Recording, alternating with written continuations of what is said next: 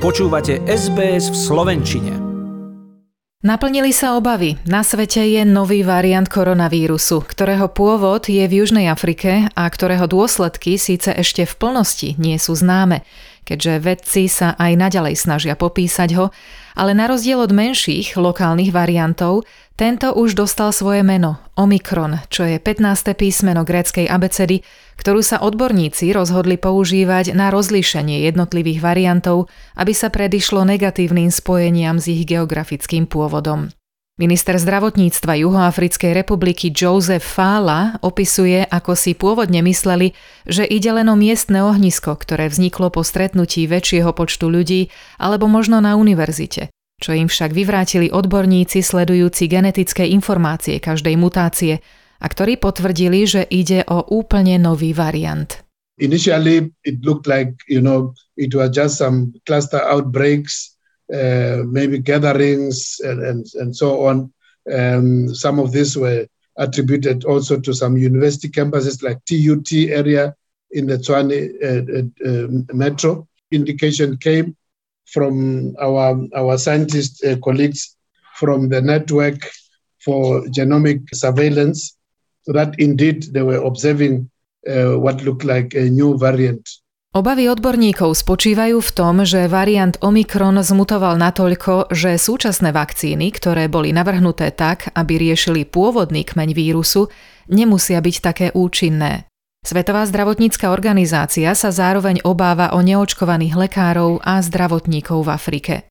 Riaditeľ VHO pre tamojší región Machi Dico hovorí, že podľa analýzy údajov z 25 afrických krajín je očkovaný iba jeden zo štyroch zdravotníckých pracovníkov, presnejšie 27% čo je na míle vzdialené číslam z bohatých krajín, v ktorých je plne očkovaných už viac ako 80 zdravotníkov. The WHO analysis, based on data from 25 countries in Africa, finds that only just more than one in four health workers, or 27%, are fully protected. Meanwhile, a recent WHO global study of 22 mostly high income countries reported that over 80% of their health workers are fully vaccinated. Napriek tomu, že sa dodávky vakcín do Afriky konečne rozbehli, mnohé africké štáty zápasia s logistikou, teda ich prerozdeľovaním a distribúciou medzi regiónmi. Doktor Moety konkrétne spomína prípad Namíbie, ktorá varovala, že takmer 270 tisíc vakcín AstraZeneca a Pfizer vyjde možno na vnivoč. Okrem nedostupnosti očkovacích služieb na vidieku, možno nízku mieru zaočkovanosti v Afrike pripísať aj nerozhodnosti a váhavosti obyvateľov. The low coverage among health workers is partly due to the unavailability of vaccine services, especially in rural areas. Vaccine hesitancy is also a challenge. Vo Veľkej Británii, kde sa koná sympózium o duševnom zdraví, na ktorom sa zišli vedúci predstavitelia pohotovostných služieb Spojeného kráľovstva, sa zúčastneným prihovoril aj princ William, ktorý uznal ich tvrdú prácu a záťaž, ktorú na nich pandémia koronavírusu uvalila. Pripomenul, že uplynulé dva roky boli ostrou pripomienkou toho, ako veľmi sme vďační pracovníkom a dobrovoľníkom z radou polície, hasičov, záchranárov a pátracích služieb. Práca v pohotovostných zložkách podľa neho výrazne zaťažuje duševné zdravie človeka, a to aj v normálnych časoch. Počas pandémie to bolo pre mnohých takmer nezvládnutelné. Boli vystavení nadmernému tlaku nielen profesionálnemu, ale aj osobnému. Past two years have been a sharp reminder of the debt of gratitude we owe staff and volunteers from our police, fire, ambulance and search and rescue services. Working as an emergency responder places significant strain on an individual's mental health, even in normal times. In a pandemic, for many, it has been almost unmanageable. They've been placed under inordinate amounts of pressure, not just professionally, but also personally. Spojené kráľovstvo má od začiatku pandémie viac ako 10 miliónov potvrdených prípadov COVID-19 a ďalšie európske krajiny opäť bojujú s novými vlnami vírusu. V Česku vyhlásili núdzový stav, Maďarsko začne s očkovaním detí od 5 do 11 rokov, Zatiaľ čo Francúzsko sa pripravuje na podávanie tretej, posilňujúcej dávky vakcíny všetkým dospelým.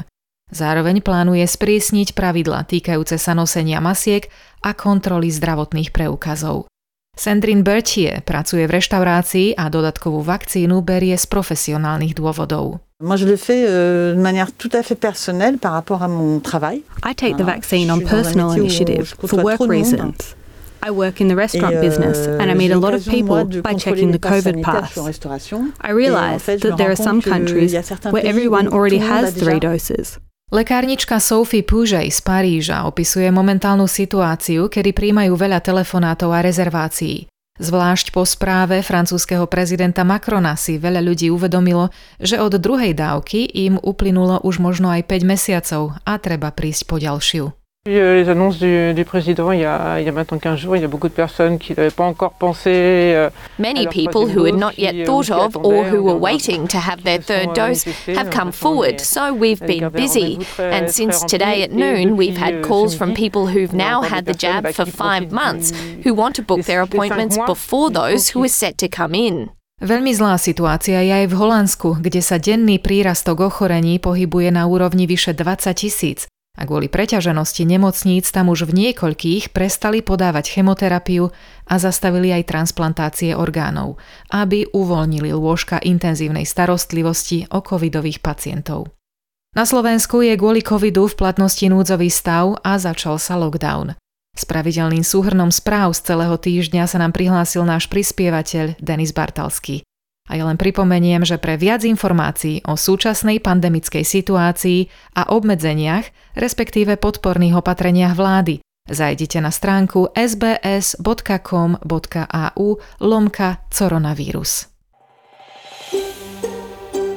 Chcete počuť viac relácií ako táto? Počúvajte cez Apple Podcast, Google Podcast, Spotify alebo kdekoľvek získajte svoj podcast.